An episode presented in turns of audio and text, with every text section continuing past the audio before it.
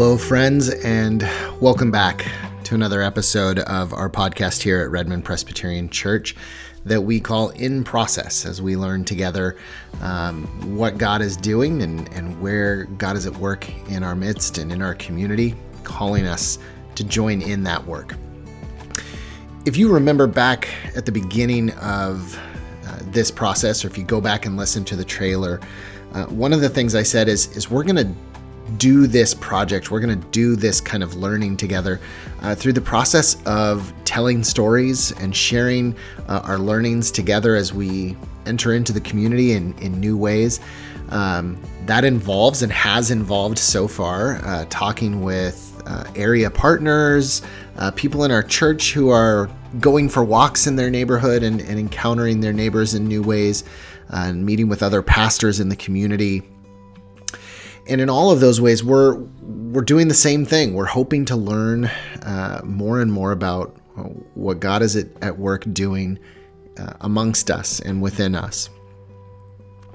So, with that being said, today I want to do something a little different uh, than we have done in the past few weeks. This episode will be a bit shorter, uh, and it really will be an invitation uh, to a conversation, an invitation to uh, to get some feedback from all of you uh, who are listening, who are a part of this podcast community with us, um, and perhaps are a part of our, our worshiping community at, at, at Redmond Presbyterian Church. If you're not, and you're joining us through the airwaves elsewhere, I would absolutely love to hear from you too, because this this goes out to everybody uh, who's joining us uh, through through this medium.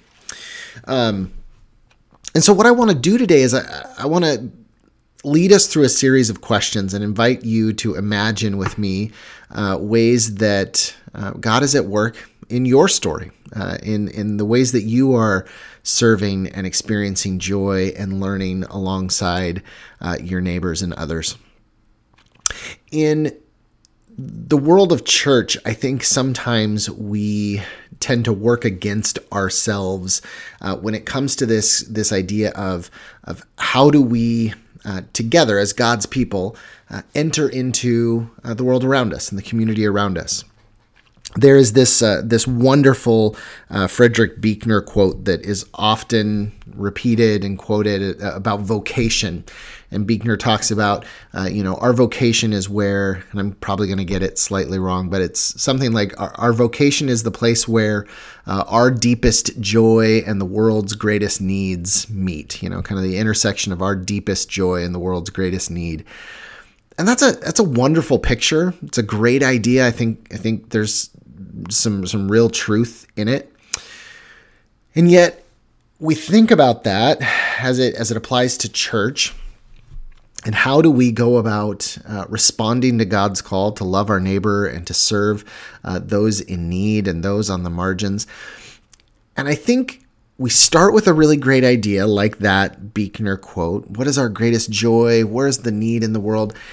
And then we funnel it into uh, this assumption that, that we don't question very often, which is uh, in order to do uh, important work that God is calling us to do, uh, we have to do that in or through the church, right? And so we come uh, looking for a church uh, service project or a church run uh, mission opportunity or, or, or, what is my local church doing and how can I jump in? Um, and maybe that works. Maybe you find something that you're thrilled to participate with. You you you help with the food box program. You uh, you teach in a Sunday school program. You you you do something. You you know you serve in the worship band. Maybe something like that really grabs you, and it's an amazing opportunity, and and you experience uh, God's joy as you do that. And if that's the case, awesome. Let's celebrate that. But my fear and my concern and and and my suspicion is that there are many of us uh, for whom we, we don't find that thing necessarily at church. And, and maybe the reason for that is because we've already found it somewhere else, right? We're already uh, doing something in our lives where we are alongside uh, our, our, our, neighbors, where we're learning together with others, where we're um, sharing life with others, we're hearing amazing stories, we're serving, we're, we're finding places of real joy. But because it isn't quote unquote a, a church related thing, we don't think of it as perhaps a place where God is at work amongst us, a place where God is inviting us uh, to be a part of uh, building that sense of community and belonging and, and kingdom uh, mutuality that, that we talk about each and every Sunday.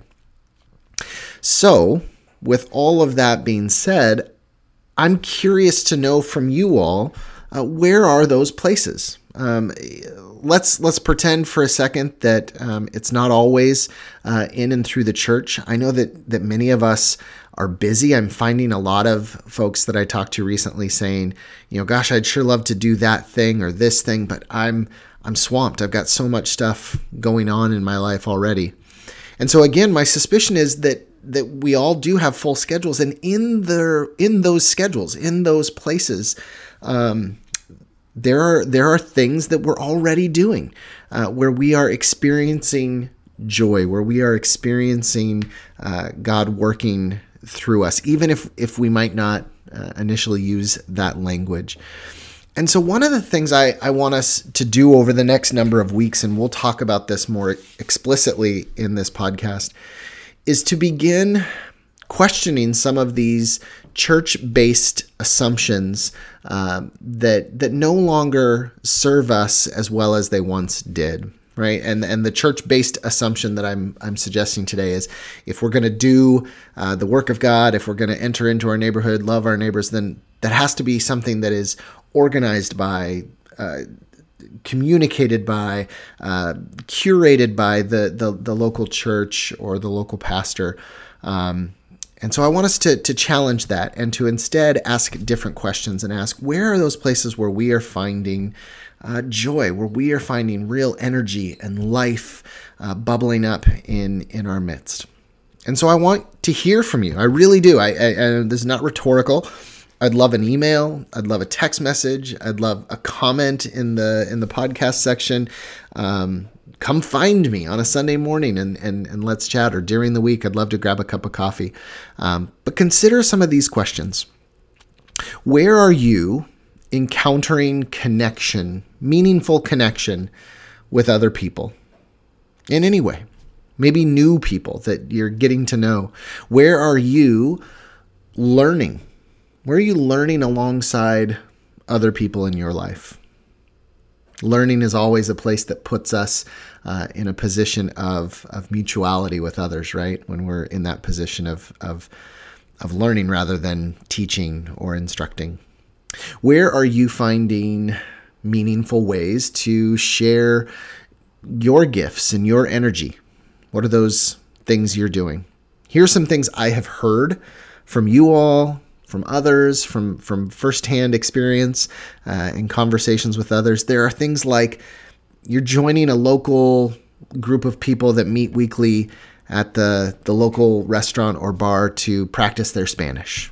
Maybe you're meeting with a group of people each week, as, as Paula Park talked about a few weeks ago on this very podcast, and you're going for a walk with people in your neighborhood. You're, you're part of a walking group. Maybe you're a part of a book club that meets monthly or, or every so often to, to talk about a wonderful book, and you're sharing life that way.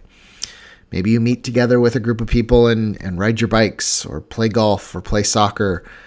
Maybe you volunteer at a local school or, or other social service agency where you get to mentor young people or you get to help the school staff. Maybe you're somebody who likes to write letters to your, your congressperson about things that matter to you and that you care about. Maybe uh, activism is, is a place where you experience joy as you advocate for others. Maybe you're someone who likes to garden and, and care for creation and, and, and, and help be about creating beauty around you. I don't know what it is. There's so many other options or so many other possibilities. These are just a few that I came up with today. And so I, I put those all out in front of you as as a possibility and say, uh, tell me more. Where where is it that you are experiencing joy?